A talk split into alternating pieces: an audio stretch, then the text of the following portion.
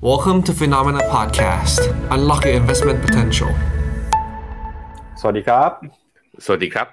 ต้อนรับคุณผู้ชมนะครับ เข้าสู่รายการข่าวเช้า Morning Brief ครับ สรุปข่าวสำคัญ เพื่อไม่ให้คุณพลาดทุกโอกาสการลงทุนนะครับ เช้าวันพฤหัสบดีที่ 2 กุมภาพันธ์นะครับ อยู่กับเรา 2 คนครับ ผมปั๊บจุรติคันติพะโล และพี่แบงค์ใช้นนท์นักการจันนันท์ครับ สวัสดีครับพี่แบงค์ครับ สวัสดีครับปั๊บครับครับวันนี้เป็นวันสำคัญนะครับ เราจะมารายงานผลการประชุมของธนาคารกลางสหรัฐ ที่ประกาศกันไปเมื่อคืนนี้ให้คุณผู้ชมทราบกันนะครับ ก็ถือว่าเป็นไปตามคาดนะครับมติของธนาคารกลางสหรัฐมีการขึ้นอัตราดอกเบี้ยนโยบาย 25 basis point ครับ ขึ้นไปสู่ระดับ 4.5 ถึง 4.75%เป็นไปตามที่ตลาดคาดการเลยนะครับ แล้วก็สิ่งที่ตลาดตอบรับเป็นอย่างดีก็คือมุมมองแล้วก็ท่าทีของธนาคารกลางสหรัฐนะครับ ที่คุณโจมพาเวลมาพูดเมื่อคืนนี้ โดยออกมาบอกนะครับว่าจะยังคงใช้นโยบายการเงินด้วยการขึ้นดอกเบี้ยต่อไป แต่ท่าทีแล้วก็น้ำเสียงเนี่ยดูเหมือนว่าจะไม่รีบร้อนนะครับ ขึ้นแบบค่อยเป็นค่อยไป ตลาดก็เลยตีความเรื่องนี้เป็นเรื่องที่ค่อนข้างดีทีเดียว เมื่อวานนี้เราเลยเห็นตลาดหุ้นสหรัฐนะครับ ปรับตัวบวกขึ้นมาได้อย่างสดใสนะครับ S&P 500 บวกขึ้นมาได้ 1% NASDAQ บวกขึ้นมาได้ถึง 2%เลยครับพี่แบงค์อืมครับผมเดี๋ยวเราไปดูในรายละเอียดกันคือจริง ๆ แล้วเนี่ยตัว NAS อ่าตัวดาวโจนเนี่ยนะฮะเปิดมาเนี่ยติดลบก่อนนะ ลบประมาณ 300 จุดทีเดียวปั๊บก่อนที่ แล้วเป็นลบ 300 จุดตอนที่ประกาศมีมติประกาศตอน อตอนประมาณตีสองด้วย ว่าออกมาเนี่ยกลับขึ้นดอกเบี้ย 0.25 แล้วค่อยมาดีดปรับตัวขึ้นจริง ๆ เนี่ย ในช่วงที่มี press conference ก็คือคุณเจอโรมพาวเวลเนี่ยออกมาตอบคำถามกับสื่อในช่วงนั้นนะครับ ครับ ก็คือพูดได้ว่าคุณเจอโรมพาวเวลนะครับ ยิ่งพูดเนี่ยหุ้นยิ่งขึ้นนะครับ เมื่อคืนนี้นะฮะ ก็เมื่อคืนนี้พูดอะไรบ้างนะครับ แถลงการเป็นยังไง มีการเปลี่ยนแปลงจากการประชุมครั้งก่อนหน้ายังไง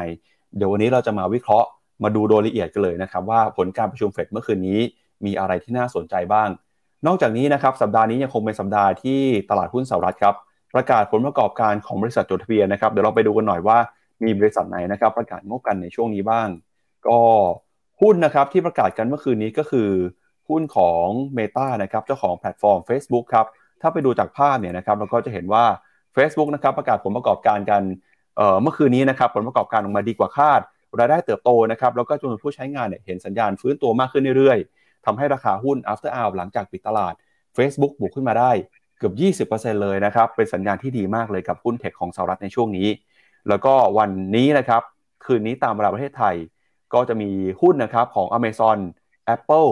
Alphabet Starbucks ครับ Ford Qualcomm แต่ละบริษัทเนี่ยโอ้โหใหญ่ๆทั้งนั้นเลยนะครับพี่แบงก์ก็เรียกได้ว่า คืนนี้เนี่ยไม่ได้หลับไม่ได้นอนกันเลยครับ ถ้าเกิดใครติดตามงบผลประกอบการกันนะครับ แล้วก็จะตามมาด้วยการประชุมของธนาคารกลางยุโรป การประชุมของธนาคารกลางอังกนะครับ เพราะฉะนั้นวันนี้ก็เป็นอีกหนึ่งวันที่มีความสำคัญไม่แพ้กับเมื่อวานนี้เลยนะครับ นอกจากนี้นะครับเราจะพาคุณผู้ชมไปดูกันต่อกับความเคลื่อนไหวนะครับของคุณโกตัมอาดานีครับล่าสุดเนี่ยจากอันดับคนที่รวยที่สุดในเอเชียนะครับกรณีที่ถูกออกมาแฉว่ามีการช่อโกง การตกแต่งปกปิดบัญชี หุ้นถูกขายออกมาอย่างกระหน่ำต่อเนื่องเลย 5-6 วันติดกันแล้วนะครับ ตอนนี้คุณโกทัมอาดานีไม่ได้เป็นคนที่รวยที่สุดในเอเชียแล้วครับ อันดับตกขึ้นมา ตกลงไปอย่างรวดเร็วนะครับเดี๋ยววันนี้เราจะมาดูกันว่าแล้วตลาดหุ้นอินเดียจะเป็นยังไงน่าสนใจหรือเปล่าเศรษฐกิจอินเดียยังมีความหวังอยู่ไหมนะครับแล้วก็เรื่องของบิตคอยเนี่ยคุณเคที่วูดเมื่อวานนี้ออกมาพูดครับเธอยังคงมั่นใจนะครับบอกว่าในช่วงเวลา 10 ปีข้างหน้ามั่นใจว่าราคาบิตคอยจะขึ้นไปแตะ1ล้านเหรียญสหรัฐครับพี่แบงค์ฟังดูแล้วตื่นเต้นทีเดียวครับเดี๋ยวเรามาเริ่มต้นกันนะครับกับความเคลื่อนไหวของตลาดหุ้น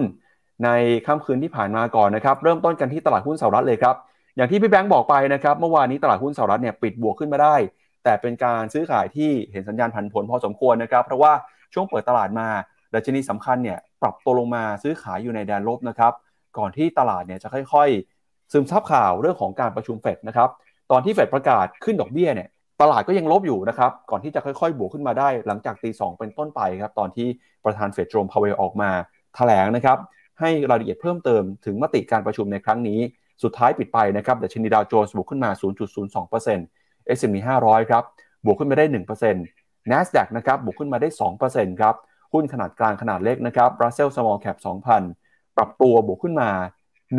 1.63%เลย แล้วก็ขยับลงมาข้างล่างอีกนิดหนึ่งนะครับ แล้วก็เห็น Wix Index เนี่ยตอนนี้ ร่วงลงมาอย่างต่อเนื่องเลยครับ ล่าสุดดัชนี Wix Index นะครับเคลื่อนไหวอยู่ที่ 17.87 จุดเมื่อคืนนี้ปรับตัวลงไปต่ออีกประมาณ 1.53 จุดครับเดี๋ยวเรามาดูกันหน่อยฮะแล้วเมื่อคืนนี้นะครับหุ้นที่ซื้อขายเนี่ยมีหุ้นตัวไหนปรับตัวลงมาเอ่อหรือว่าบวกขึ้นไปได้อย่างคึกคักนะครับเมื่อวานนี้ส่วนใหญ่ที่ปรับตัวบวกขึ้นไม่ได้เนี่ยก็เป็นหุ้นในกลุ่มเทคโนโลยีนะครับไม่ว่าเป็น Microsoft Google Meta นะครับเจ้าของแพลตฟอร์ม Facebook เนี่ยราคาหุ้นก็บวกนะครับ อันนี้คือก่อนที่จะทราบผลประกอบการไตรมาสที่ 4 นะครับบวกขึ้นมาได้ประมาณ 3%แล้วก็ Netflix บวกขึ้นมา 2.3% Amazon 1.9 นะครับ Tesla เมื่อวานนี้ บวกขึ้นไป 4.7 ฮะ หุ้นในกลุ่มพลังงานนะครับ Exxon Mobil กับ Chevron ติดลบไปประมาณ 1 ถึง 1.5%แล้วก็ Amazon นะครับบวกขึ้นมาเกือบ2%ครับ เดี๋ยวย้ายไปดูในฝั่งของ NASDAQ หน่อยว่าเป็นยังไงบ้างนะครับ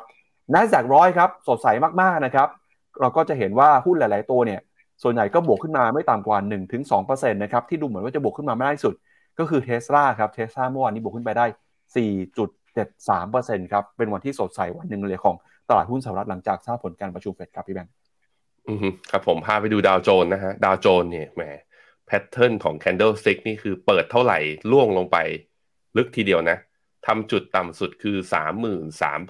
33,581 คือลบไปจากตรงนี้อีกประมาณ 400 จุดอะแถวๆประมาณนั้น ก่อนที่จะกลับมาปิดบวกได้เล็กน้อยประมาณ 6.9เอ่อถ้าไปดูเป็นกราฟ 15 นาทีก็จะเห็นนะฮะ เราทราบผลการประชุมกันตอนเวลาประมาณตีหนึ่งครึ่ง เนี่ยพอคุณเจอร์มพาวเวลออกมาที่หน้าโพเดียมแล้วแถลงกับสื่อปุ๊บตอนเวลาประมาณตีสองครึ่งเนี่ยราราคาเนี่ยก็เริ่มดีดกลับขึ้นมา เช่นเดียวกับ S&P 500 เห็นไหมดีดขึ้นมาตอนเวลาประมาณตีสองเนี่ย NASDAQ ก็เช่นเดียวกัน พอไปดูกราฟเป็นกราฟราย day ของตัว S&P 500 ก็ยัง confirm ขาขึ้นอยู่ก็คือยังเดินหน้าต่อไป เมื่อคืนนี้ทำจุดสูงสุด S&P 500เนี่ยทำจุดสูงสุดที่ 4,148เอ่อ4,148 ยังไม่ทะลุ ผ่านฟิบอนัชชีห้าอ่าห้าสิบเปอร์เซ็นต์นะครับ แต่ว่าถ้าผ่านได้เมื่อไหร่ก็เป็นสัญญาณเชิงบวกต่อไปได้ด้วยเหมือนกัน ในขณะที่ NASDAQ NASDAQ นั้นจริง ๆ ขึ้นมายืนเหนือเส้นค่าเฉลี่ย 200 วันได้ตั้งแต่เมื่อวันอังคารแล้ว แต่ผมให้ดูนี่ลากสดๆให้ดูเลย เป็น downtrend line ตรงนี้ NASDAQ ก็ทะลุผ่านขึ้นมาแล้วด้วยเช่นเดียวกันนะนี่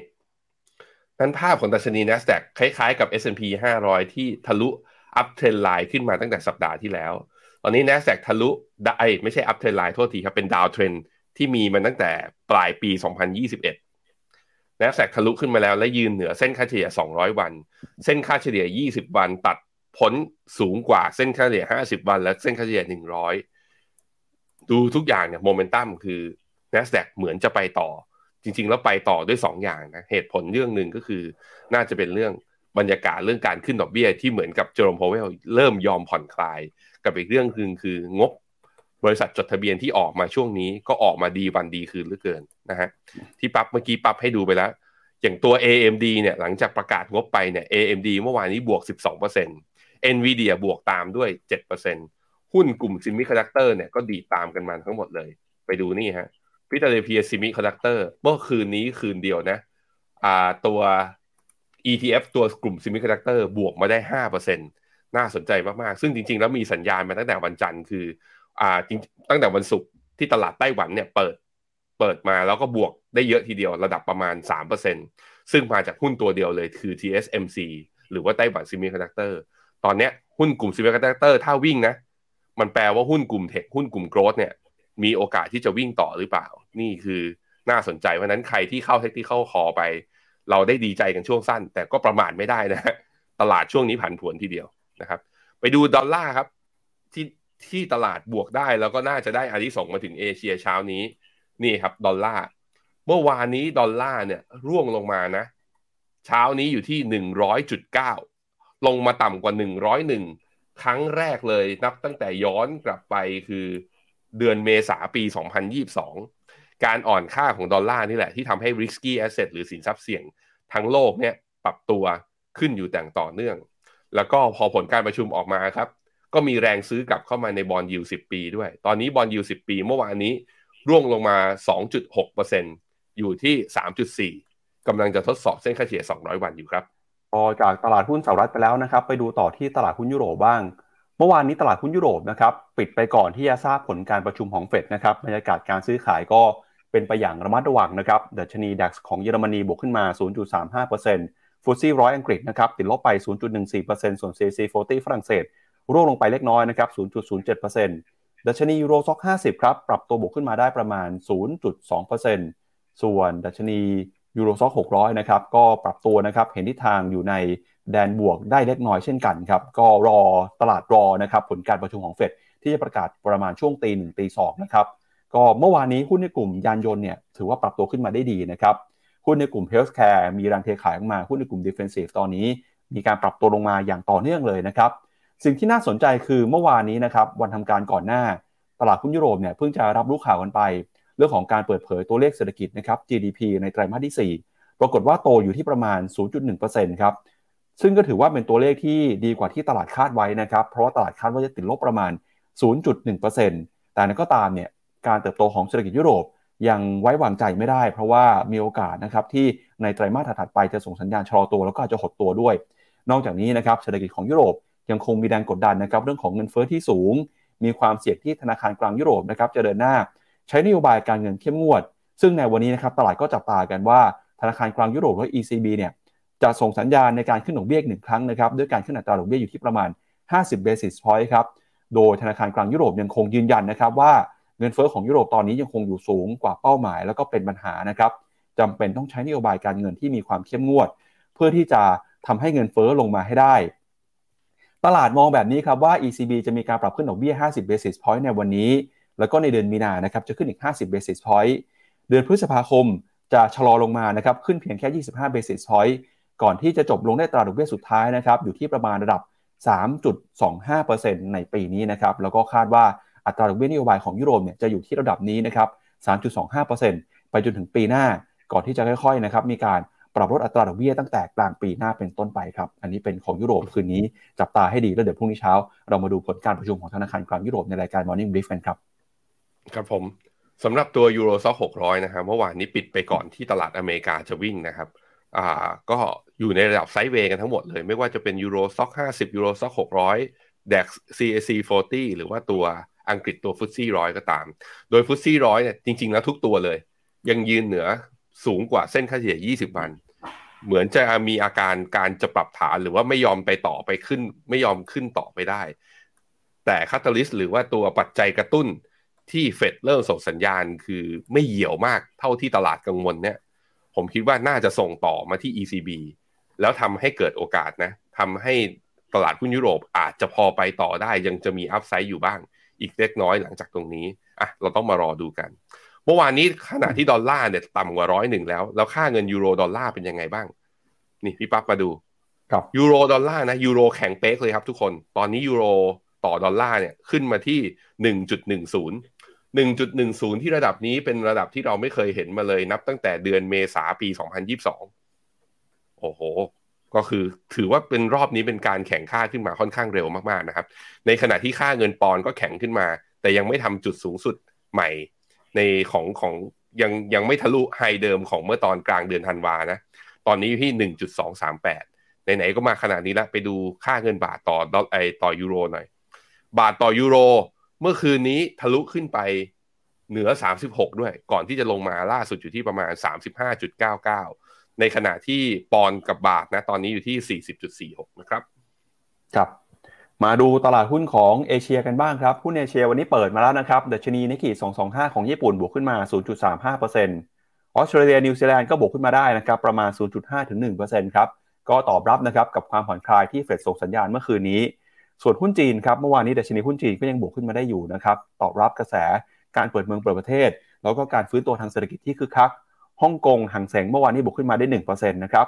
ไต้หวันครับเช้านี้เปิดมาบวก 0.7%แล้วก็หุ้นไทยครับเมื่อวานนี้เนี่ย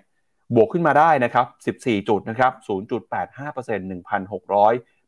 1,685 จุด ซึ่งดูเหมือนว่าตลาดเองก็จะค่อนข้าง price in นะครับ กับเรื่องของการขึ้นดอกเบี้ย 25 basis point ของเฟดตั้งแต่เมื่อวานนี้แล้วนะครับ เกาหลีใต้วันนี้เปิดมา บวก 0.6% แต่ที่น่าสนใจอยากให้คุณผู้ชมดูกันกับตลาดหุ้นของอินเดียครับเมื่อวานนี้เนี่ยเกิดอะไรขึ้นนะครับ VN30 ติดลบไปถึง 3.29%เลยครับลงมาอยู่ที่ระดับ 1,000นะครับกับอีก 88 จุดครับฟิโนเมนาเมื่อวานนี้นะครับเราก็มีการแจ้งเตือนนะ Market Alert นะครับตอนที่ตลาดหุ้นเวียดนามปรับตัวลงไปมากกว่า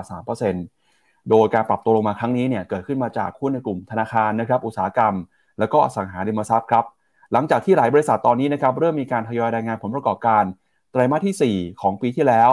รวมไปถึงนะครับก็มีแรงเทขายนะครับที่จะปิดความเสี่ยงของนักลงทุน ก่อนที่จะทราบผลการประชุมของเฟดโดยเราจะเห็นนะครับว่าหุ้นในกลุ่มบริษัทหลักทรัพย์ของเวียดนามเนี่ยส่วนใหญ่ภาพรวมรายงานกำไรออกมาลดลงจากช่วงเดียวกันของปีก่อน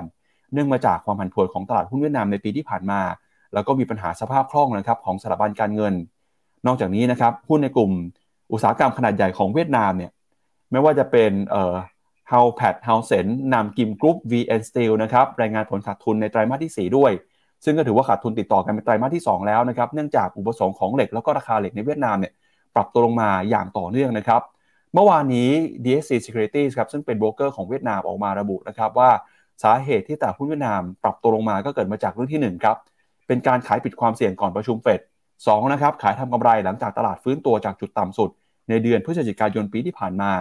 แล้วก็3นะครับยังคงมีข่าวลือต่างๆ เกิดขึ้นในตลาดเวียดนามดังนั้นก็ตามเนี่ยมุมมองของฟิโนเมนานะครับเรายังคงมีมุมมองที่แนะนำนะครับการลงทุนตามหลักการลงทุนนะครับ โดยแนะนำหุ้นกองทุนอย่าง principal VNEQ นะครับอันนี้เป็นคอใหม่ของเรานะครับ MEVT ที่ประกาศไปเมื่อช่วงสัปดาห์ที่ผ่านมาครับพี่แบงค์ครับผม ตัวนิเคอีนะฮะไซด์เวย์อยู่ที่ประมาณตรงเนี้ย ยืนเหนือเส้นค่าเฉลี่ย 200 วันมา นับตั้งแต่สัปดาห์ที่แล้วแล้วบวกขึ้นมาอาจจะบวกไม่เยอะ แต่ว่าอานิสงส์จากการที่ตลาดหุ้นสหรัฐบวกได้เนี่ยผมคิดว่า ไม่น่าจะทำให้ทางฝั่งตลาดหุ้นทางฝั่งเอเชียเนี่ยมีโอกาสลบได้ขนาดนั้น แต่ว่าที่น่าสนใจคือ ถ้าไปดูหุ้นขนาดเล็กนะ ในดัชนี TOPIX คือนิเคอิสองสองห้าเนี่ยเป็นหุ้นใหญ่ TOPIX เนี่ยเป็น index ที่รวมหุ้นเล็กไปด้วย ถ้านิเคอีบวกได้แต่ว่าโทปิกลบเนี่ยแสดงว่าหุ้นตัวเล็กเนี่ยมีปัญหาอยู่ก็คือมีแรงเทขาย แต่ก็ถือว่าเป็นการปรับฐานที่ยังไม่น่ากังวลมากจนเกินไปก็รอกันได้นิดหนึ่งนะครับ ในขณะที่คอสปีของเกาหลี ก็บวกขึ้นมาต่อเนื่องนะฮะบวกขึ้นมาอีก 0.78%อยู่นะตอนนี้ยืนเหนือเส้นค่าเฉลี่ย 200 วันห่างเสงเช้านี้เปิดมาแล้วบวกอยู่ 0.9 ไปต่อนะฮะในขณะที่ CSI 300 เมื่อวานนี้บวกได้ประมาณ 1%นะครับ ตัว VN 30พอลบลงมา 3%แล้วน่ากังวลหรือไม่ จริง ๆ แล้วแนวรับของตัวตลาดหุ้นเวียดนามเนี่ยอยู่ที่ในตอนนี้อยู่ที่เส้นค่าเฉลี่ย100 กับ 100 วันกับเส้นค่าเฉลี่ย20 วันพอดีเลย ถ้าเรามองว่าเซนติเมนต์ของตลาดเนี่ยเอื้อไปทางที่เป็น risk on market นะก็คือตลาดน่าจะอยากปรับตัวขึ้นในภาพรวมเนี่ยผมคิดว่าการลงเมื่อวานนี้น่าจะเป็นการลงแบบชั่วคราวให้อาจจะคล้ายๆกับเนี่ยเมื่อตอนวันที่ 26 ธันวาปีที่แล้ว ลบ 4% พอลบมาปุ๊บหลังจากนั้นก็กลายเป็นขาขึ้นได้ต่อเนื่องการปรับฐานคือตลาดหุ้นเวียดนามต้องยอมรับอย่างหนึ่งว่าอยู่ใน frontier market นะครับทุกคนมันก็เลยมีความผันผวนค่อนข้างเยอะ และนักลงทุนในเวียดนามเนี่ยอาจจะตื่นตระหนกกันได้ง่ายสักนิดหนึ่งแต่ผมเชื่อว่านว่าในระยะยาวแล้วเวียดนามยังมีโอกาสในการลงทุนอยู่นะฮะหุ้นไทยครับในที่สุดก็บวกได้ระดับ10อ่าระดับเกิน 10 จุดนะบวกได้ 14 จุดขึ้นมายืนเหนือเส้นค่าเฉลี่ย 20 วันได้อีกรอบหนึ่งนะครับ ก็ทำให้เซนติเมนต์ภาพรวมเนี่ยยังหวังอยู่นะ ตัวผมเองเนี่ยถือตัวกองลดหย่อนภาษี ก็หวังอยากจะขายที่เซตอินเด็กเนี่ยทะลุเกินพันเขึ้นไปแล้วค่อยขาย ยังมีหวังอยู่ มีคนถามเข้ามาเหมือนกันว่าเอ LTF ที่ครบมาแล้ว 7 ปีเนี่ยทำยังไงดี จะขายเลยไหมแล้วเอาไปลงทุนในที่อื่น ผมคิดว่าพอมีโอกาสอยู่นะทุกคน ผมคิดว่าเลยทะลุพันเขึ้นไป คนที่ตอนนี้แบบขาดทุนยูนอ่อนน่ะน่าจะมีกลับมาเป็นบวกได้บ้าง รอตอนนั้นแล้วค่อยขายอีกทีหนึ่งก็น่าจะโอเคนะฮะในขณะที่ดัชนีเซนตัวเซนเซกของอินเดีย เจอเรื่องของอาดานีกรุ๊ปเข้าไปเนี่ยโหพันผวนทีเดียว อย่างเมื่อวานนี้ก็ใช่เรื่องอยู่นะฮะพี่ปับ๊บถึงปิดบวกได้ 0.2 แต่ว่าช่วงปรับฐานลงไปเนี่ยก็ปรับลดไปประมาณ 1%แล้วจริงๆก็มีช่วงบางช่วงก็คือบวกขึ้นไป 1%แล้วก็มีแรงเทขายเพราะนั้นเป็นช่วงของการแรงซื้อแรงขายเนี่ยถล่มตลาดที่ทางฝั่งอินเดียอยู่ ยังไม่เลือกทาง ต้องรอดูครับว่าผลจะคลี่คลายไปในทางไหน ใครที่มีหุ้นอินเดียหรือกองทุนอินเดียมี exposure อยู่นะ อาจจะจำเป็นต้องติดตามข่าวนี้อย่างใกล้ชิดไว้หน่อยนะครับผมพาไปดูค่าเงินเยนต่อดอลลาร์นิดนึงเยนต่อดอลลาร์เนี่ยยังไม่ทะลุผ่านเส้นค่าเฉลี่ย 20 วันนะทุกคนตอนนี้อยู่ที่ 128.55 ต้องมาดูครับ ดอลลาร์อ่อนค่าทะลุต่อไปอย่างนี้ จะทำให้ค่าเงินเยนแล้วก็ค่าเงินเอเชีย Asian currency ตัวอื่นๆเนี่ย แข็งค่าไปแรงๆมากกว่านี้หรือเปล่าครับ มาดูต่อนะครับ ราคาสินค้าโภคภัณฑ์บ้างครับ หลังจากที่เฟดนะครับขึ้นดอกเบี้ยไปเมื่อคืนนี้ แล้วก็ประธานเฟดออกมาพูดถึงนะครับว่าการใช้นโยบายการเงินในช่วงถัดไปเนี่ยอาจจะส่งสัญญาณที่ชะลอลงไปบ้างนะครับทำให้ทองคำครับเมื่อคืนนี้ปลีกตัวขึ้นมาได้ค่อนข้างดีทีเดียวนะครับราคาทองคำปรับตัวขึ้นไปต่อครับประมาณ 1.2%ตอนนี้เนี่ยราคาทองคำทำจุดสูงสุดในรอบ 9 เดือนแล้วนะครับ ซื้อขายกันณระดับตอนนี้อยู่ที่ 1,955 ดอลลาร์ต่อทรอยออนซ์ครับ เมื่อคืนนี้บวกขึ้นมาได้ประมาณ1%นะครับ ก็ถือว่าเป็นข่าวดีของคนที่ถือทองคำอยู่ แล้วก็น้ำมันครับ เมื่อคืนนี้น้ำมันร่วงลงมาแรงกว่า 3%เลยครับ หลังจากที่สหรัฐเปิดเผยสต็อกน้ำมันดิบนะครับ เพิ่มขึ้นมามากกว่าคาด น้ำมันตอนนี้เนี่ยเริ่มเห็น supply ที่เพิ่มมากขึ้นนะครับทำให้ราคาไปไม่ไหวครับ เมื่อคืนนี้ราคาน้ำมันติดลบไปประมาณ3%เช้านี้ราคาน้ำมันดิบ WTI นะครับยืนอยู่ที่ 77 ดอลลาร์ ส่วนเบรนท์83ดสิบสามดอลลาร์ครับ อือฮึครับผม ผมดูเวียดนามนะ บอกว่า คุณจอร์ดี้นะ คอมเมนต์ก็บอกว่า เมื่อวานเวียดนามชั่วโมงสุดท้ายเนี่ย ขายกันอย่างเดือดมีคุณจันเพนบอกว่า Market Alert ของเราให้ตอนตลาดปิดไปแล้วคือ ถ้า alert เลยว่าลบสามเปอร์เซ็นต์น่ะมัน alert ได้เลย แต่ว่าทีมงานก็ไปหาข่าวจริง ๆ เลยว่าเหตุของการปรับฐานมันคืออะไรบ้างเลย ต้องใช้ระยะเวลาในการรวบรวมข้อมูลนิดหนึ่งนะฮะ ยังเวียดนามยังสนใจนะ ใครยังสนใจก็คือใช้จังหวะแบบนี้ในการทยอยสะสมเข้าไปนะครับ ใครที่มีอยู่แล้วบอกว่าให้เต็ม exposure ไปแล้วก็ต้องอึดๆนิดนึงนะฮะ มีถามว่าเราแนะนำกองไหนกันเนี่ย principal VNEQ คุณกนกวันช่วยพิมพ์ให้ด้วยนะครับ ขอบคุณมากนะครับ คุณอาทิราชบอกว่ารอขาย LTF พันเจ็ดตามที่ผมแนะนำใครมองยังไงกันบ้างอะ่ะ คิดว่า SET Index ปีนี้จะไปเท่าไหร่ อย่างล่าสุดก็มี paper ของสัปดาห์ที่แล้วฮะมอร์แกนสแตนลีย์มองว่าหุ้นไทยปีนี้น่าจะไปถึงแถวๆประมาณพันแปดร้อยเจ็ดสิบ พันแปดร้อยเจ็ดสิบจากตรงนี้ก็มี upside อีกประมาณเท่าไหร่ร้อยจุดร้อยจุดก็ไม่ถือว่าเยอะมาก แต่ก็ไม่ถือว่าน้อยนะ ใครมองเยอะกว่า ใครมองเยอะกว่าพันแปดร้อยเจ็ดสิบบ้าง ไหนลองส่งเสียงกันเข้ามาหน่อย ลองพิมพ์กันเข้ามาหน่อย นี่มีคนบอกว่าเราอะเดี๋ยวเรามาดูทองกัน มีคนบอกว่า เอากำไรทอง เอามาถัว BN สามศูนย์อะแล้วแต่เลยเต็มที่เอามาดูกันฮะ ทองเมื่อวานแม่สนุกบันเทิงอะผมพาไปดูกราฟสิบห้านาที กราฟสิบห้านาทีก็จะเห็นว่า ทองดีดขึ้นมาตอนเวลาเดียวกันกับตอนที่ S&P NASDAQ แล้วก็ดาวโจนดีดเลยทุกคน ก็คือดีดเพราะถ้อยแถลงของคุณเจอโรมพาวเวล พอดอลลาร์อ่อนปุ๊บ หุ้นวิ่งปุ๊บ ทองเด้งด้วย ทองเนี่ยจะเห็นว่าย่ำๆนะที่กราฟ 15 นาทีเนี่ยมีมีเมื่อวันอังคารเนี่ยดิ่งลงไปแถวๆประมาณ 1,905 ทุกคนก็ตกใจเอาแล้ว แต่ว่าเป็นการลงไปโดยที่ดอลลาร์ไม่ได้แข็ง wave เนี้ยผมคิดว่ามีคนได้ตังค์อยู่ ถ้าเราตาม correlation ของดอลลาร์กับตอนตัวดอลลาร์นะอ่าตอนดอลลาร์กับทองเนี่ยมาตลอดอันนี้นี่พอตีสองปุ๊บทองก็ดีดครับจากประมาณพันเก้าร้อยี่สิบห้าดีดขึ้นมา โอ้โห แล้วดีดขึ้นเร็วด้วยนะ อยู่ที่ประมาณตอนนี้อยู่ที่หนึ่งเก้าห้าห้า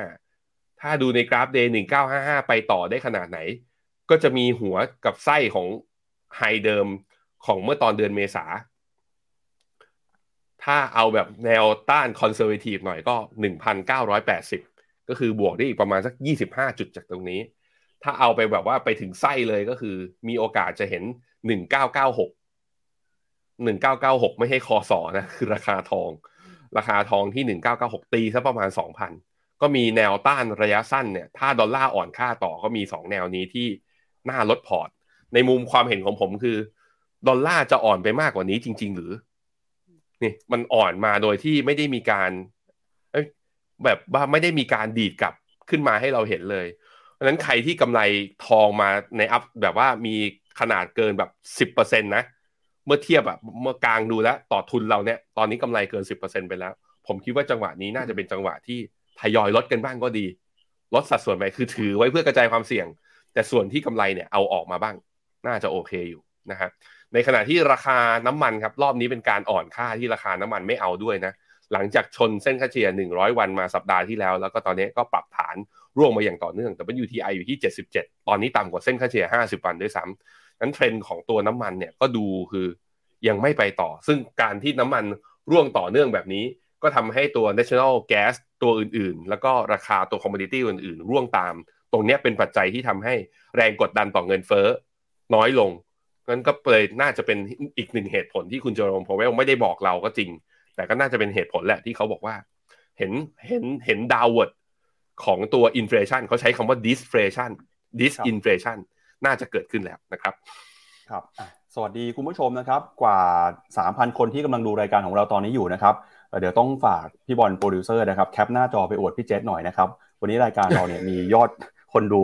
เพิ่มมากขึ้นมาจากวันก่อนๆนะครับเพราะว่าน่าจะรอฟังผลการประชุมของเฟดกันนะครับเดี๋ยวเรามาติดตามกันนะว่าผลการประชุมของเฟดรอบนี้เป็นยังไงบ้างนะครับเดี๋ยวมาสรุปก่อนนะว่าเมื่อคืนนี้เกิดอะไรขึ้นบ้างไปดู key takeaways ก่อน แล้วเดี๋ยวเราจะไปดูกันคำต่อคำเลยนะครับกับรายงานของเฟด แล้วคุณเจอโรมพาวเวลเนี่ยเมื่อคืนนี้พูดอะไรทำไมตลาดถึงดีใจมีการปรับตัวขึ้นมานะครับ ไปดูสาระสำคัญก่อนครับ สรุปนะครับ เมื่อวานนี้เนี่ยคณะกรรมการกำหนดนโยบายการเงินของธนาคารกลางสหรัฐ FOMC ครับมีมติในการขึ้นอัตราดอกเบี้ย 25 basis point ครับหรือว่า 0.25%ไปอยู่ระดับ 4.5 ถึง 4.75%อันนี้เป็นไปตามที่ตลาดคาดการเลยนะครับ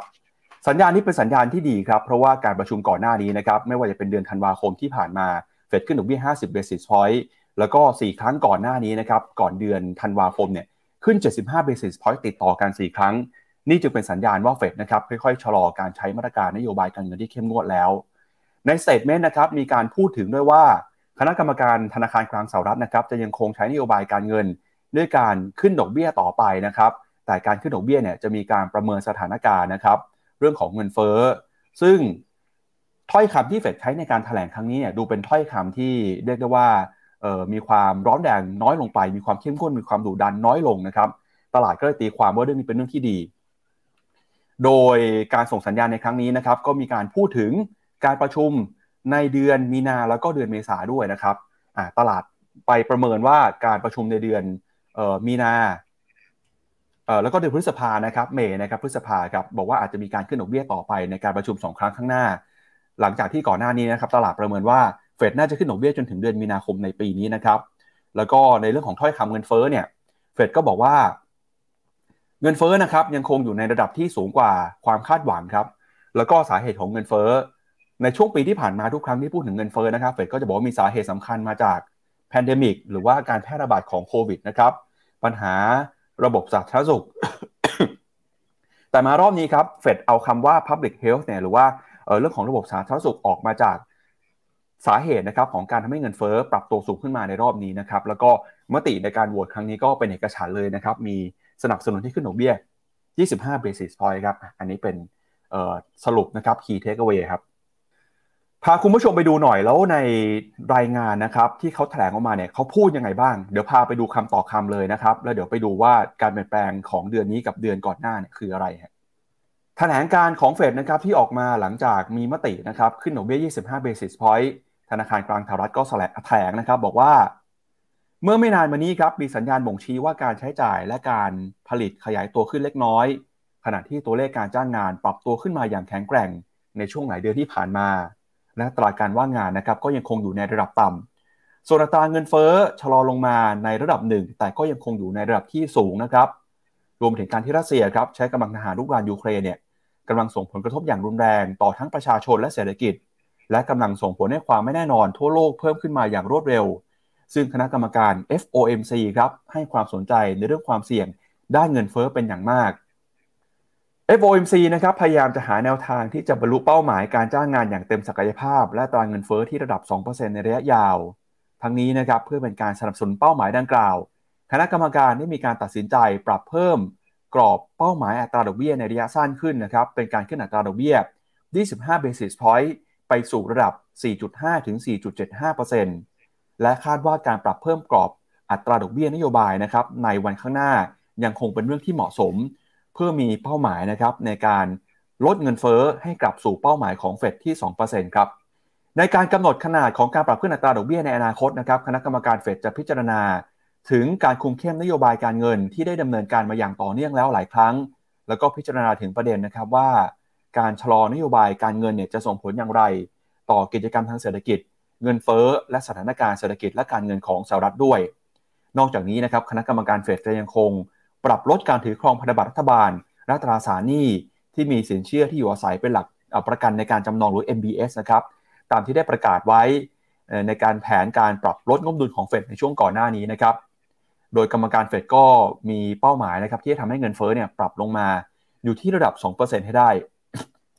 ส่วนในการประเมินแนวทางที่เหมาะสมของนโยบายการเงินนะครับ คณะกรรมการจะยังคงจับตาดูข้อมูลแนวโน้มเศรษฐกิจ ที่จะเปิดเผยในวันข้างหน้า ขณะเดียวกันนะครับ ก็เตรียมความพร้อมเพื่อปรับแนวทางนโยบายการเงินตามความเหมาะสม หากพบว่ามีความเสี่ยง ที่จะทำให้เฟดไม่สามารถบรรลุเป้าหมายต่างๆ ได้นะครับ แล้วก็จะมีการประเมินข้อมูลในวงกว้าง ซึ่งรวมไปถึงข้อมูลด้านสาธารณสุข ภาวะตลาดแรงงาน แรงกดดันเรื่องของเงินเฟ้อ และการคาดการเงินเฟ้อในอนาคตนะครับรวมไปถึงพิจารณา สถานการณ์ทางการเงิน แล้วก็สถานการณ์เศรษฐกิจการเมืองระหว่างประเทศด้วย โดยกรรมการที่ออกเสียงสนับสนุนนะครับให้มีการขึ้นนโยบายการเงินขึ้นดอกเบี้ยครั้งนี้เนี่ยก็มีทั้งคุณเจอโรมพาวเวล ประธานเฟดคุณจอห์นซีวิลเลียมส์รองประธานเฟดคุณไมเคิลเอสบาร์คุณมิเชลดับเบิลยูโบว์แมนนะครับคุณลาเอลเบรนาร์ดคุณลิซ่าดีคุกออสตันดีกูลส์บี แพทริกฮาร์เกอร์ฟิลิปเอ็นเจฟเฟอร์สันนีลแคชแครีลอรีเคโลแกนแล้วก็คริสโตเฟอร์เจวอลเลอร์นะครับอันนี้เป็นรายชื่อของกรรมการเฟดที่สนับสนุนให้มีการใช้นโยบายการเงินในครั้งนี้นะครับอะอันนี้เป็นแถลงการฉบับเต็มครับพี่แบงค์สิ่งที่สำคัญเลยครับ ที่ตลาดเอามาวิเคราะห์กันเดี๋ยวก็คือ แถลงการฉบับนี้นะครับ มีถ้อยคำมีคำพูดที่เปลี่ยนแปลงไปกับแถลงการของเฟดฉบับก่อนหน้ายังไง เราจะามาวิเคราะห์ให้คุณผู้ชมเห็น แบบคำต่อคำเลยนะครับบรรทัดต่อบรรทัดย่อหน้าต่อย่อหน้าเลย ไปดูกันหน่อยฮะว่าเป็นยังไงบ้างครับ ในการประชุมรอบนี้เนี่ยนะครับเฟดก็ได้พูดถึงถ้อยคำที่ใส่เข้ามาในแถลงการณ์นะครับก็บอกว่าเงินเฟ้อเนี่ยก็เห็นการปรับตัวลงมานะครับแต่แล้วก็ตามเนี่ยการประเมินนะครับที่ผมบอกว่าตัดออกไปเนี่ยคือตัดออกไปเรื่องของ pandemic เรื่องของสาเหตุของเงินเฟ้อนะครับไม่ว่าจะเป็นราคาอาหารที่สูง ราคาพลังงานที่สูง แล้วก็แรงกดดันด้านเงินเฟ้อในวงกว้างเนี่ย เฟดก็ลดถ้อยคำนะครับ ที่เกี่ยวข้องกับเงินเฟ้อออกไป สิ่งนี้ชี้ให้เห็นอะไรชี้ให้เห็นว่าความกังวลเรื่องของเงินเฟ้อของเฟดเนี่ยเริ่มลดน้อยลงไปแล้วนะครับ จนตัดต้นสาเหตุของเงินเฟ้อที่ใช้มาในแถลงการหลายฉบับก่อนหน้านี้ออกไปครับ แล้วก็นอกจากนี้นะครับเรื่องของสงครามระหว่างรัสเซียกับยูเครนเนี่ยเฟดนะครับก็ได้มีการตัดคำว่าสงครามที่มีความเกี่ยวข้องนะครับกับเรื่องของเงินเฟ้อออกไปด้วย แล้วก็มีการใส่คำว่า uncertainty ความไม่แน่นอนเข้ามาด้วยนะครับอันนี้ก็เป็นมุมมองครับของเฟดที่พูดถึงสงครามระหว่างรัสเซียกับยูเครนครับไปดูในย่อหน้าถัดไปหน่อยนะครับก็การขึ้นอัตราดอกเบี้ยครั้งนี้เนี่ยนะครับธนาคารกลางสหรัฐก็มีเป้าหมายนะครับจะขยับขึ้นเพื่อให้เงินเฟ้อลงมาอยู่ที่2%นะครับแล้วก็มีการพูดถึงด้วยว่าอัตราดอกเบี้ยนโยบายเนี่ยของธนาคารกลางสหรัฐที่ปรับขึ้นมานะครับเราก็จะเห็นว่ามีความพยายามที่จะทำให้เงินเฟ้อลงมาใกล้เคียงเป้าหมาย 2%แล้วก็มีการปรับลดถ้อยคำนะครับ พูดถึง balance sheet ในการประชุมครั้งก่อนหน้าไปนะฮะก็เป็นการตอกย้ำว่าเฟดเนี่ยยังคงจะดำเนินนะครับนโยบายตามที่ประกาศไว้ก่อนหน้านี้ ที่ลดขนาดงบดุลนะครับในเดือนพฤษภาคมของปีที่แล้วครับพี่แบงค์อืมเปลี่ยนจากคำว่า pace เป็น extend extend คือขยาย pace คือเร่งใช่ไหมก็แสดงว่าคือจะไม่ขึ้นจะไม่ขึ้นแรง แต่อาจจะยาว ก็อาจจะพอใช้คำว่ายาวก็คืออาจจะครั้งละ 25 basis point ไปเรื่อยๆ หรือเปล่านะอันนี้ก็คือเป็นอันหนึ่งนะ ผมคิดว่าอันนี้แค่คำเนี้ยแค่เปลี่ยนเนี่ยตลาดก็เริ่มดีใจขึ้นแล้วอ๋อเป็นไปตามอย่างอย่างที่ฉันคาดไว้ คือเฟดจะไม่ได้กลัวอินเฟชันขนาดที่จะรีบขึ้นขนาดนะครับ ครับ ไปดูถัดไปครับ ก็อย่างที่บอกนะฮะว่าความกังวลเรื่องของโควิดเรื่องของ pandemic เนี่ยลดลงไป จนคำว่า Public Health เนี่ยถูกตัดออกไปนะครับ จากแถลงการณ์สาเหตุของเงินเฟ้อ แล้วก็มีการปรับเปลี่ยนนะครับ คณะกรรมการด้วยครับ ก็คุณเจมส์บูลลาร์ดนะครับ คุณซูซานคอลลินส์ออกไปนะครับ คุณเอสเธอร์จอร์จออกไป มีคนที่เข้ามาคือคุณเอออสตันกูลส์บีนะครับ คุณแพทริกฮาร์เกอร์ คุณลอเรตต้าเมสเตอร์ไป มีคุณนีลแคชแครีแล้วก็คุณลอรี่โลแกนเข้ามาแทนครับ อันนี้เป็นสรุปนะครับ ความเปลี่ยนแปลงของรายงานการประชุมเฟดในครั้งนี้ครับพี่แบงค์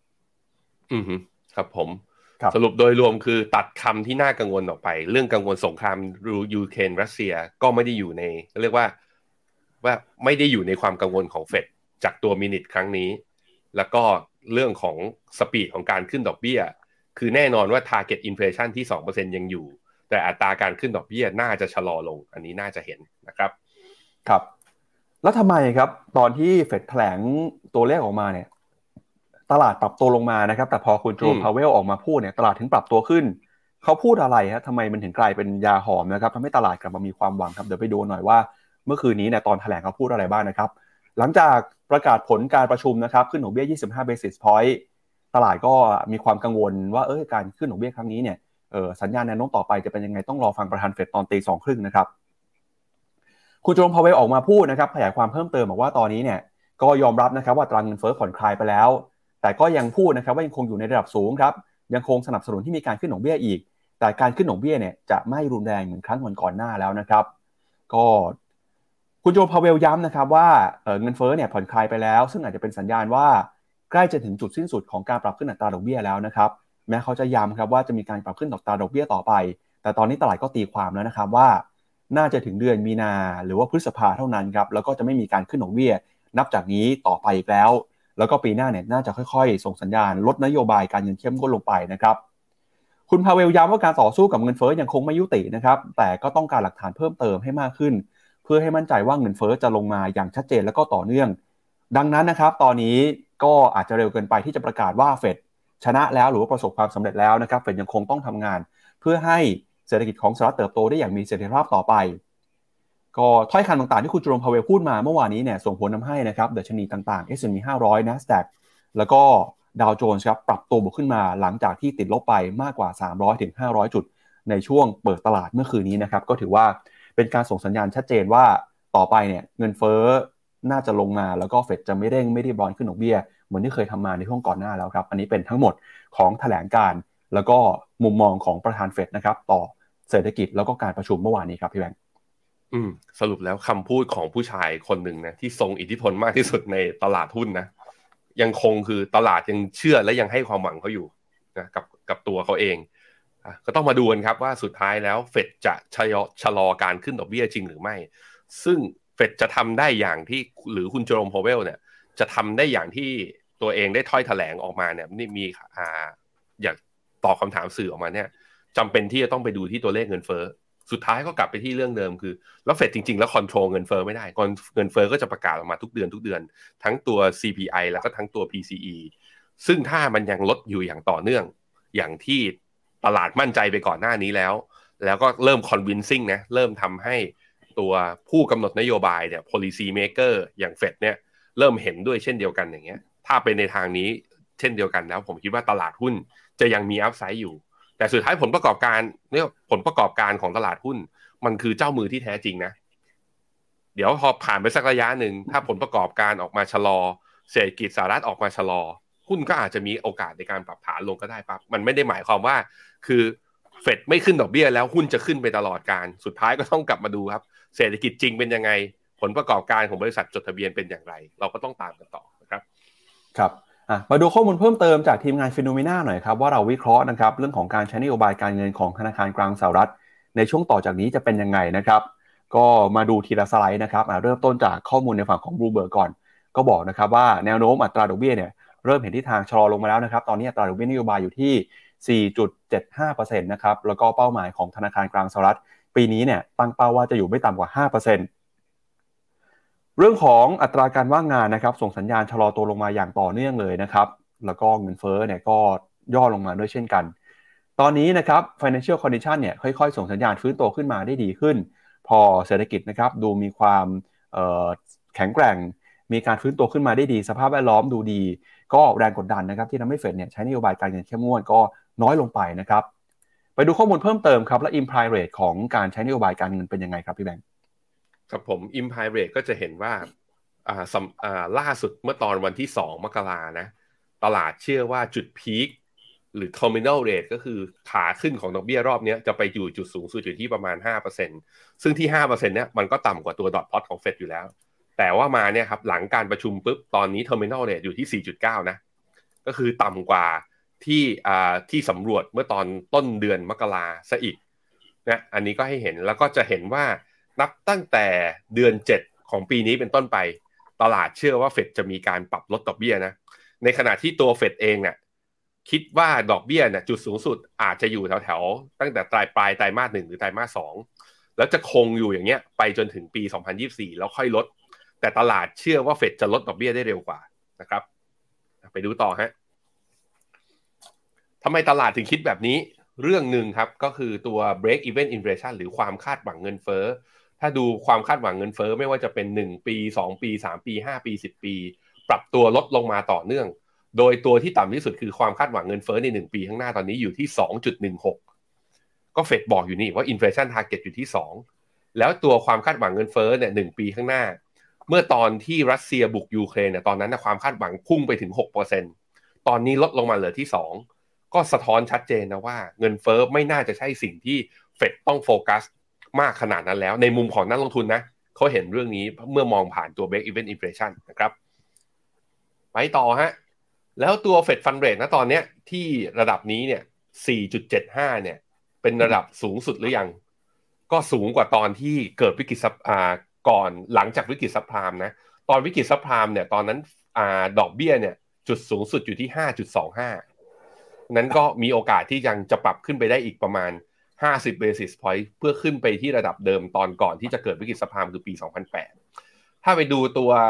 Chicago Fed adjust ตัว financial condition ก็จะเห็นว่าปรับตัวลดลงมา คือ financial condition เวลาดูมันดู 2 ตัวนะ ถ้าดูจากไอตัว Chicago ตัวเนี้ย ยิ่งลดลงแปลว่ายิ่งดี ยิ่งลดลงแปลว่าคือสภาพเรียกสภาพคล่องหรือบรรยากาศของการปล่อยกู้ระหว่างกันของสถาบันการเงินเนี่ยข้างในอเมริกาเนี่ยเริ่มผ่อนคลาย ถ้าอย่างเงี้ยเป็นแปลว่าเป็นบรรยากาศที่เอื้อกับการเติบโตของเศรษฐกิจ ซึ่งจะเห็นว่าปรับลดลงมาต่อเนื่องเลยนับตั้งแต่จริง ๆ แล้วนับตั้งแต่ประมาณไตรมาสสี่ที่ผ่านมาแล้วนะครับ ของปีที่แล้วนะฮะต่อไปครับคราวนี้แล้วเฟดเนี่ยดอกเบี้ยเมื่อเทียบกับที่อื่นจะเป็นยังไงบ้าง ECB นะอ่า EC อ๋อไม่ใช่ดอกเบี้ยครับโทษทีอันนี้คือ balance sheetจะเห็นว่าสิ่งที่เฟดทำสองอย่างพร้อมกันในรอบนี้นะ ก็คือหนึ่งก็คือขึ้นดอกเบี้ย สองก็คือลดขนาด balance sheet ก็คือนโยบายเนี่ยทำเป็นเรียกนโยบายเนี่ยเข้มงวดค่อนข้างเต็มที่เลย ซึ่งไม่ใช่แค่เฟดที่เดียวนะปั๊บที่ลดขนาด balance sheet ลง ก็จะเห็นว่า Bank of England เนี่ยก็ในช่วงที่ผ่านมา balance sheet ก็หดตัวลงมาด้วยเช่นเดียวกัน พร้อมๆกับ ECB แต่มีอยู่ที่หนึ่งครับของโลกแล้วนะยังอัด QE เข้าไปอย่างต่อเนื่อง นั่นก็คือ BOJ อะ ก็ต้องมาดูกันต่อนะครับ ซึ่งการลด balance sheet เนี่ยตัวนี้ก็มีผลทำให้สภาพคล่องในระบบเนี่ยลดลง แล้วก็เป็นตัวอีกตัวหนึ่งเป็นปัจจัยที่ถึงแม้ว่าเราไม่ได้พูดกัน แต่ผมคิดว่าเป็นปัจจัยสำคัญเลยที่ทำให้ตลาดหุ้นในช่วงที่ผ่านมามีการปรับฐานนับตั้งแต่ต้นปี 2022 นะครับคราวนี้แล้วเฟดลด balance sheet ไปขนาดไหน เฟดมี target ในการลดขนาด balance sheet เนี่ยอยู่ที่ประมาณ 90,000อ่า90,000 ล้าน US ดอลลาร์ต่อเดือนนะฮะ โดยที่ 60,000เนี่ยจะเป็นลดที่ US Treasury แล้วอีกประมาณสัก 30,000ถึง40,000เนี่ยจะเป็นลดที่ตัว MBS ถามว่าแล้วลดได้ตามเป้าไหม ก็ต้องบอกว่ามีบางเดือนนะที่ US Treasury เนี่ยลดได้เยอะกว่าเป้า แต่ว่าในช่วงที่ผ่านมาต้องบอกว่า MBS นั้นลดได้น้อยกว่า ก็คือมีแรงอ่าปรับเอา MBS เนี่ยออกจาก balance sheet เนี่ยได้น้อยกว่าเกณฑ์ที่ตัวเองตั้งเป้าไว้ตั้งแต่ตอนแรก ถามว่าเป็นเพราะอะไร เพราะยิ่งขายเนี่ยราคายิ่งอ่าราคายิ่งร่วง ราคายิ่งร่วงไออัตราผลตอบแทนหรือตัวดอกเบี้ยก็ยิ่งสูง สูงมากเกินไปอาจจะกระทบกับผู้ที่ซื้อบ้านข้างในอเมริกาที่โดนอัตราดอกเบี้ยลอยตัวถูกไหมมันก็เลยอาจจะเป็นที่มาที่ว่าเฟดก็ไปพยายามลดที่ตัวพันธบัตรซะมากกว่านะฮะซึ่งตรงนี้ก็จะเห็นว่า target เนี่ยยาวๆนะเนี่ยในอีกประมาณสักหนึ่งถึงหนึ่งปีข้างหน้า เฟดก็ยังจะลดลงเรื่อยๆ สิ่งนี้เราคงจะค่อยๆมาติดตามดูกันต่อว่า ถ้าเมื่อไหร่เราเห็นอัตราการเร่งของการทำ QT quantitative tightening คือเริ่มเนี่ยเอาสินทรัพย์ที่มีอยู่ขายออกจากงบดุลมากขึ้น แล้วถ้ามากกว่าเอ่อมากกว่าไอตัว target ที่จะที่ที่จะขายออกไปมากๆเนี่ยผมคิดว่าตัวนี้ก็จะมีปัจจัยเป็นเป็นปัจจัยหนึ่งที่ทำให้ตลาดอาจจะกลับมากังวล และอาจจะมีการปรับฐานอีกครั้งหนึ่ง แต่ถ้ายังอยู่ในระดับนี้ต่อไปเรื่อยๆ ผมคิดว่าตลาดรับได้ระดับหนึ่งนะครับ เอาละครับ ก็มาดูกันต่อครับ กับการเปิดเผยผลประกอบการของบริษัทจดทะเบียนบ้างนะครับ เมื่อวานนี้ก็มีบริษัทยักษ์ใหญ่นะครับที่ประกาศงบกันก็คือ Meta ครับเจ้าของแพลตฟอร์ม Facebook นะครับของคุณมาร์คซักเคอร์เบิร์กครับเมื่อวานนี้เนี่ย Meta ประกาศผลประกอบการออกมา ถือว่าดีกว่าคาดนะครับดีกว่าคาดทั้งในแง่ตัวเลขรายได้กำไร แล้วก็รวมไปถึงครับตัวเลขผู้ใช้งานในแต่ละวันด้วยนะครับไตรมาสล่าสุดเนี่ยเป็นไตรมาสแรกเลยครับที่ตัวเลขผู้ใช้งานยีเลขทีมยูเซอร์ของ Facebook นะครับแต่ 2,000 ล้านคนครับ 2,000 ล้านคนเนี่ยเยอะแค่ไหนนะครับ BBC บอกว่า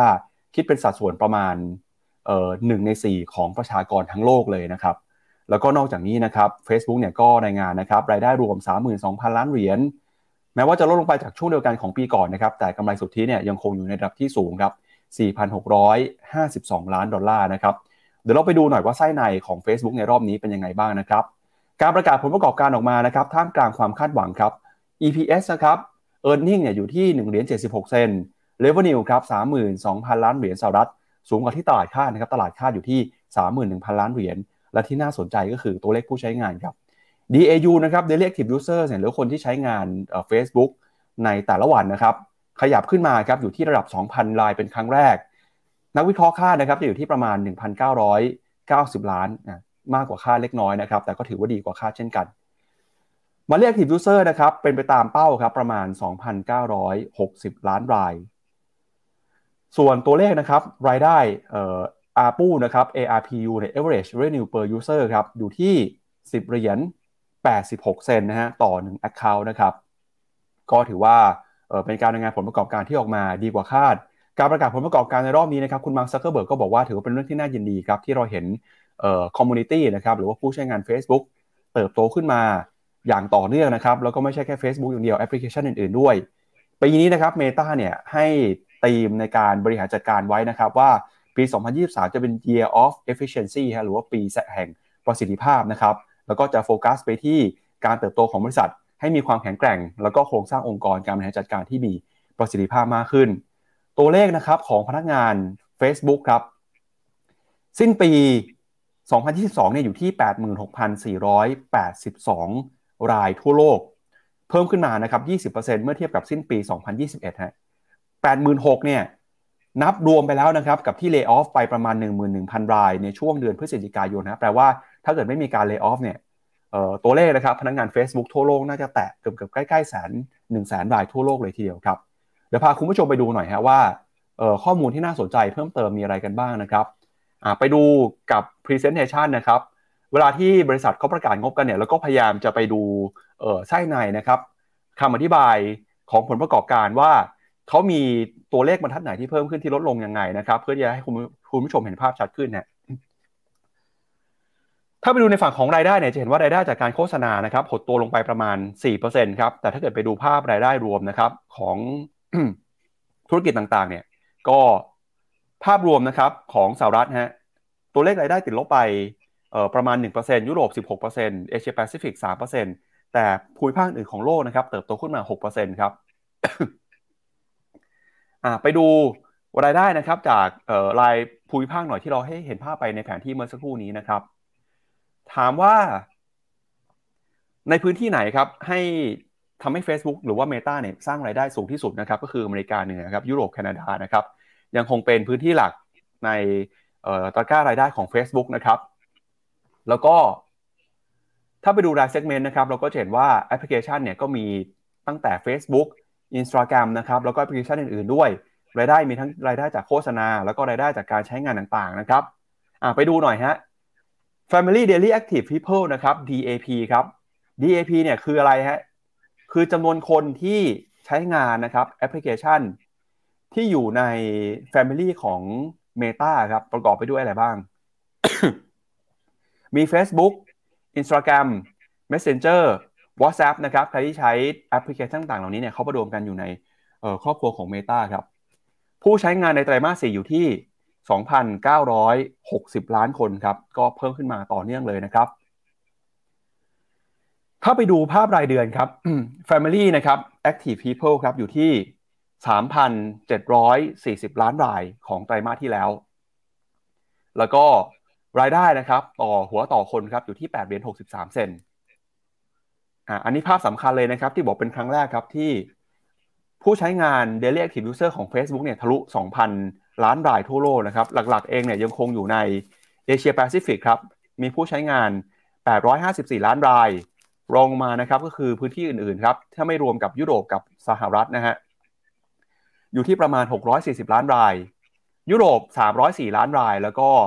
สหรัฐแล้วก็แคนาดาอยู่ที่ประมาณ 199 ล้านบัญชีครับพี่แบงค์แล้วก็ถ้าไปดูรายเดือนเนี่ยนะครับอยู่ที่ประมาณ 2,900 ครับ รายวันกับรายเดือนต่างกันยังไงนะครับ รายวันคือเขานับใน 1 วันว่ามีคนใช้งานเท่าไหร่ แต่รายเดือนเนี่ยคือเขานับใน 1 เดือนฮะก็จะมีคนที่ไม่ได้ใช้ทุกวันนะครับ แต่ในเดือนหนึ่งถ้าเกิดเข้ามาใช้ก็ถือว่านับไปอยู่ในภาพของเดือนนะครับ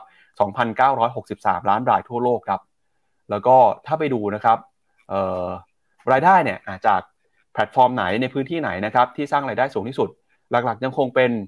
สหรัฐอเมริกานะครับที่รายได้ต่อหัวต่อคนที่ให้กับ Facebook เนี่ยยังอยู่ที่ประมาณ 58 ดอลลาร์ก็ถือว่าเยอะนะครับ ก็เป็นความเคลื่อนไหวนะครับของผลประกอบการเฟซบุ๊กนะครับในรอบนี้ครับพี่แบงค์ครับผมผมพามาดูกราฟตัวหุ้น Meta ตอนนี้เลย เป็นยังไงบ้างนะฮะกราฟหุ้น Meta เนี่ยเมื่อวานนี้ก่อนที่จะทราบผลประกอบการนะครับ บวกขึ้นมาได้ 2.79 แล้วชนเส้นค่าเฉลี่ย 200 วันอยู่นะตอนนี้ เส้นค่าเฉลี่ย 200 วันถ้าผ่านไปได้มีผลยังไงบ้าง ต้องย้อนกลับไปครับจะเห็นว่าตั้งแต่ Facebook หรือว่าเมตาเนี่ยต่ำกว่าเส้นค่าเฉลี่ย 200 วันมาตั้งแต่ตอนต้นต้นเดือนมกราปี 2022 คือปีที่แล้วนะผ่านมาแล้ว 1 ปี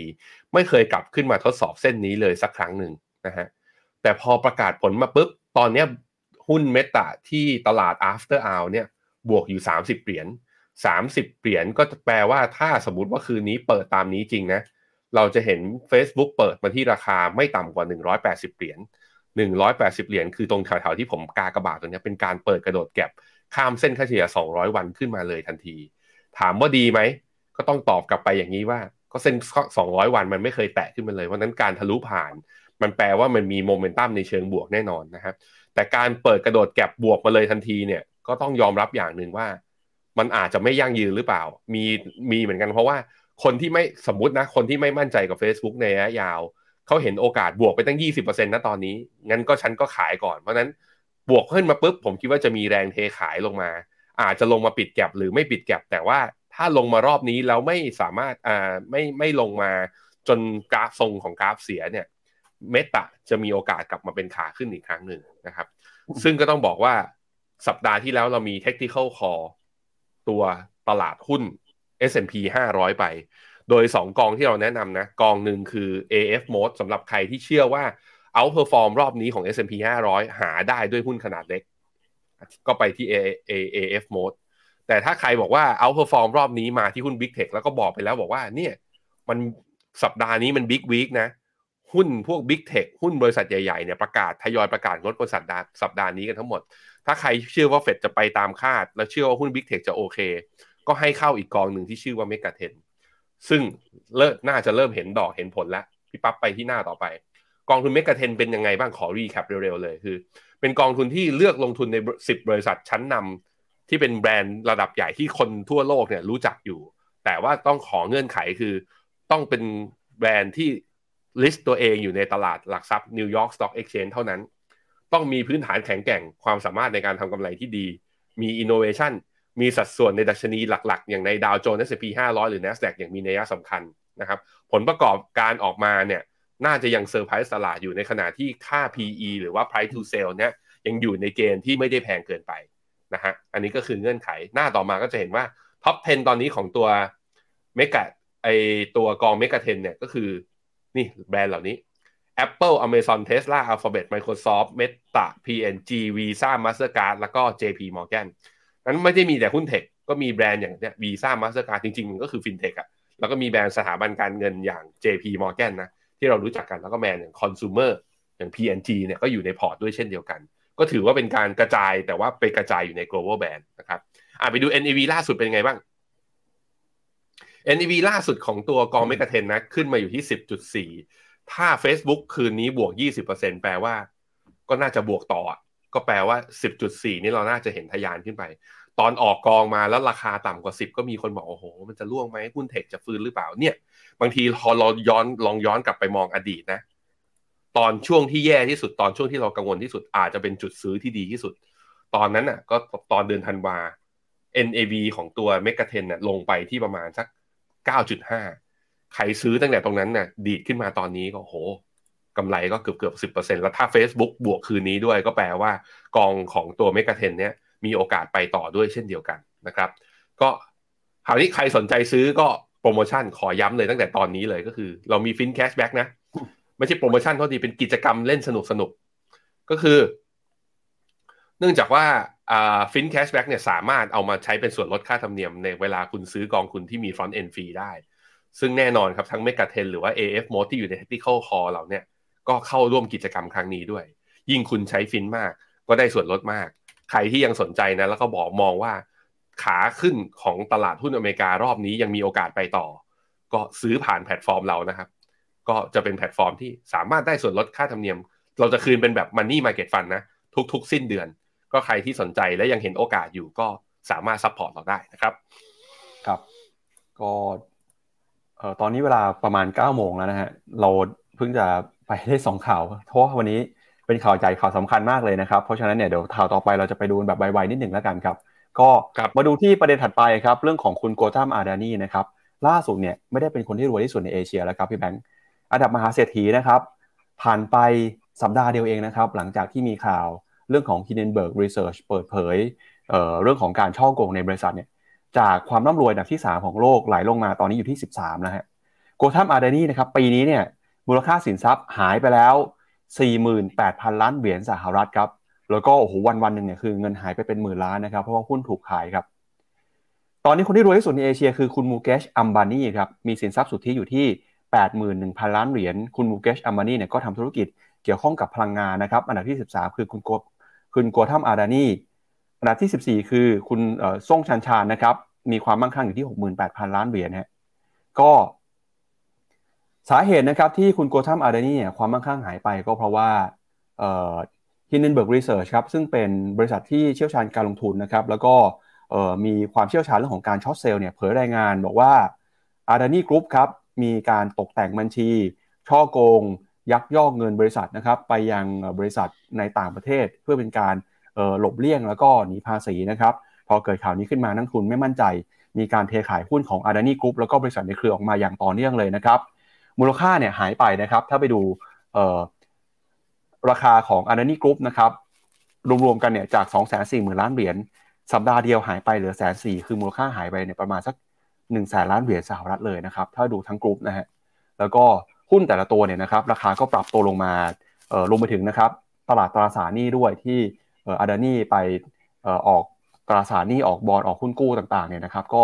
มีแรงเทขายออกมาอย่างหนักเลยทีเดียวครับ อันนี้ก็เป็นความเคลื่อนไหวนะครับของมหาเศรษฐีคนที่ร่ำรวยที่สุดในเอเชียเมื่อปีที่แล้วครับพี่แบงค์อือฮึอินเดียถามว่าปรับตัวลงมาแรงไหมถ้าดูจากจุดสูงสุดนะพี่ปับของเมื่อตอนวันที่หนึ่งธันวาจนถึงตอนเนี้ยที่ระดับ BSE Sensex ห้าหมื่นเก้าพันเจ็ดร้อยเนี่ย ลบลงมาแค่หกเปอร์เซ็นก็ยังถือว่าลบยังไม่เยอะนะ ในมุมผมผมคือถ้าใครอยากเก็บหุ้นอินเดีย ผมคิดว่าไปดูที่แถวแถวๆเส้นค่าเฉลี่ย 200 วันเนี่ยอยู่แถวแถวๆประมาณ 5,800อ่า58,000ท้วน ตรงแถวแถวๆนี้น่าจะคุ้มมากกว่า เพราะดูแล้ว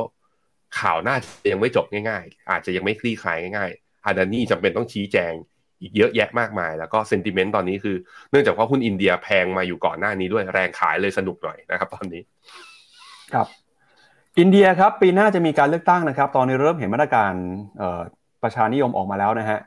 เมื่อวานนี้ครับอินเดียมีการเสนองบประมาณขาดดุลนะครับ บอกว่าจะใช้จ่ายการคลังสร้างแรงจูงใจด้วยการการลงทุนนะฮะแล้วก็ใช้จ่ายภาครัฐเพิ่มมากขึ้นด้วยนะครับ รวมไปถึงบอกว่าจะนะครับลดการขาดดุลนะฮะแล้วก็ที่น่าสนใจคือมาตรการ การลดหย่อนภาษีครับ รัฐบาลอินเดียเนี่ยออกมาบอกนะครับว่าจะเริ่มใช้นโยบายลดหย่อนภาษีให้กับผู้ที่มีรายได้ต่ำกว่า7แสนรูปีนะครับหรือว่า 280,000 บาทต่อปีเนี่ยจะได้รับการยกเว้นภาษีเงินได้จากเกณฑ์เดิมที่5แสนรูปีต่อปีพร้อมมีการประกาศนะครับลดอัตราภาษีเงินได้สูงสุด เหลือ 39%แล้วก็ค่าธรรมเนียมเซอร์ชาร์จนะครับสูงสุดเหลือ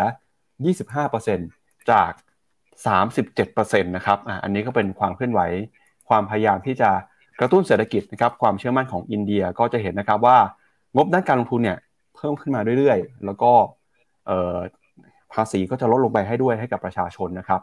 อันนี้ก็เป็นอัตราภาษีของอินเดียครับพี่แบงค์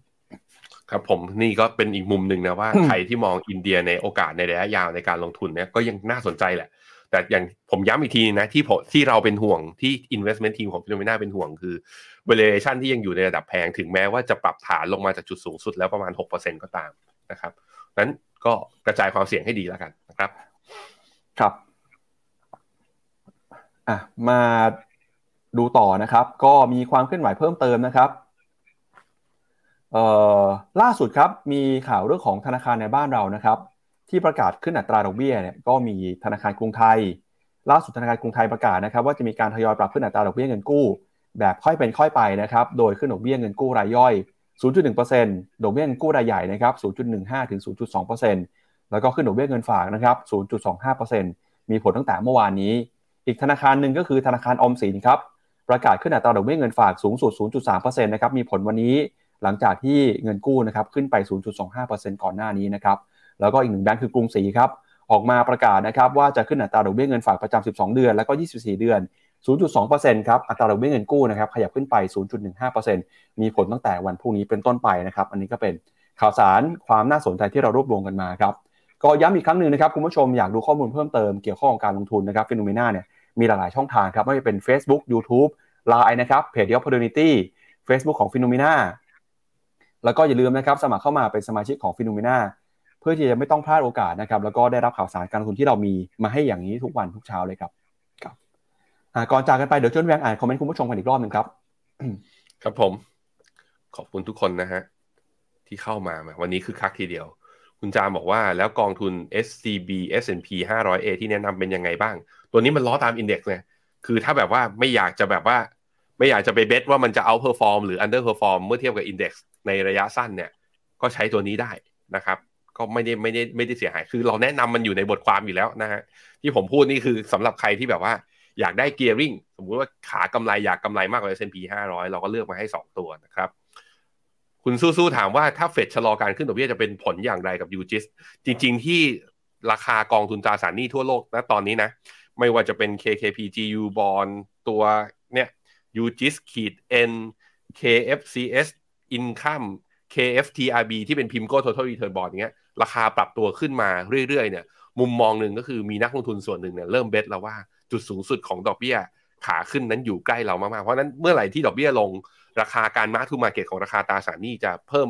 จะสามารถขยับขึ้นสูงได้ จึงเป็นคำแนะนำของเรานะว่า MEVT call ของเราเราแนะนำกองทุนตราสารหนี้กองที่เราแนะนำคือ UGIS ขีด N นะครับเพราะนั้นก็สามารถซื้อได้แล้วก็อย่าลืมนะ UGIS ขีด N อยู่ในตัวเขาเรียกกองที่ร่วมกับกิจกรรมตัวฟิน cashback ด้วยเช่นเดียวกัน เพราะนั้นถ้าคุณมีฟินเหลืออยู่ซื้อตัว UGIS ขีด N ไปแล้วเอาฟินมาแลกเป็นส่วนลดค่าธรรมเนียมกลับมาด้วยนะครับ คุณทีนะถามว่าตัว QT ของเฟดจะมีผลยังไงกับตลาดบอล QT คือเฟดมาแย่งกันขายอะกับเรา แต่วิธีที่เฟดขายอยู่ตอนนี้ผมคิดว่าเฟดเขาไม่ได้แบบว่าเอา balance sheet ออกมาแล้วมาขายแข่งคือ ตัวที่ครบกำหนดแล้วเขาไม่ roll ต่อเพราะฉะนั้นจะไม่ส่งผลต่อไอตัวภาวะกลไกตลาดมาก แต่ว่าการ roll ออกมาแล้วปล่อยไปอ่าเขาเรียกว่าการไม่ยอมโรโอเวอร์ตัวตราสารหนี้ที่มีอยู่ในพอร์ตเนี่ยมันทำให้สภาพคล่องหรือปริมาณตัวตราสารหนี้ในตลาดเนี่ยน้อยลงนะครับนั้นตัวนี้จริงๆ แล้วจะมีส่งผลทำให้ถ้าในแง่ของตลาด bond supply จะน้อยลงระดับหนึ่งแต่ถ้า demand เยอะ demand ยังเยอะอยู่เนื่องจากอัตราดอกเบี้ยมันปรับขึ้นมาสูงใช่ไหมคือถึงเฟดจะไม่ใช่ผู้เล่นที่กลับมาซื้อ เหมือนเดิมแล้วไม่ได้ไม่ได้ซื้อเยอะๆดะๆเหมือนตอนที่ทำ QE เยอะๆ แต่ตอนนี้คือยิวมันสูงจนนักลงทุนที่แบบว่าเป็นนักทุนภาคเอกชนเนี่ยภาค private sector เนี่ยเห็นโอกาสแล้วก็เฮ้ยกระจายความเสี่ยงบ้างแล้ว ไม่ลงแต่หุ้นแล้วมาลงใตตราสารหนี้บ้าง ดีมานของการลงทุนในตราสารหนี้ตรงเนี้ย ผมคิดว่ามันชดเชยนะ มันชดเชยส่วนที่หายไปของตัวเฟดได้ เพราะนั้นผมคิดว่าตราสารหนี้ยังมีโอกาสในการลงทุนอยู่นะครับ คุณเคลลี่ก็บอกว่า เฟดขึ้นดอกเบี้ย 0.25 ไทยวันนี้ PM 2.5 ก็ขึ้นฮะ ไม่ได้เกี่ยวกัน แต่วันนี้เออผมเปิดดูตอนเช้าเนี่ยตอนแรกจะออกไปเดินสูดอากาศข้างนอกพี่ปั๊บวันนี้ทุกคนก่อนที่จะออกไปข้างนอกนะ ดูแลดูด้วยพื้นที่ของตัวเอง PM 2.5 วันนี้อยู่ดีก็สูงขึ้นมา ผมมองไปเนี่ยโหแบบฟ้าแบบว่า มันขมุนไอขมุกขมัว มันมัวมัวอยู่ระดับหนึ่งรักษาสุขภาพมาด้วยนะทุกคน นอกจากเรื่องโควิดที่หายไปเราเองต้องป้องกันตัวเองนะ เรื่องของอากาศทุกครั้งที่ออกไปก็ต้องเช็คด้วยนะครับครับเอาละครับ และนี่ก็เป็นทั้งหมดนะครับของรายการ Morning Brief วันนี้ครับขอบพระคุณคุณผู้ชมที่ติดตามกันพรุ่งนี้เช้ากลับมาเจอกันนะครับกับการประชุมของธนาคารกลางยุโรป แล้วก็ธนาคารกลางอังกฤษจะเป็นยังไง แล้วก็สำคัญมากๆเลยนะครับ อยากย้ำเตือนอีกครั้งหนึ่ง พรุ่งนี้จะมีงบของบริษัทขนาดใหญ่นะครับ อีกหลายบริษัทจะประกาศกันนะครับ มีบริษัทอะไรบ้าง Morning Brief จะมารายงานให้ทราบกันนะครับมาเจอกันกับหุ้นของ Amazon Apple Alphabet Ford Qualcomm Starbucks ด้วยนะครับ โอ้หลายบริษัทมาก พรุ่งนี้ห้ามพลาดกันเลยทีเดียวครับ และสำหรับวันนี้นะครับ เราสองคนครับ แล้วก็ทีมงาน FINNOMENA ลาคุณผู้ชมไปก่อนนะครับ พรุ่งนี้กลับมาเจอกันใหม่นะครับ สวัสดีครับ สวัสดีครับ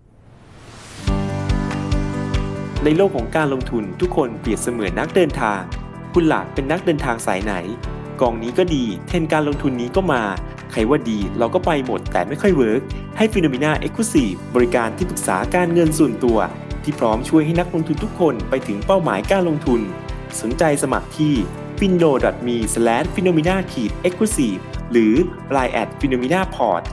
คำเตือน ผู้ลงทุนควรทำความเข้าใจลักษณะสินค้า เงื่อนไขผลตอบแทน และความเสี่ยงก่อนตัดสินใจลงทุน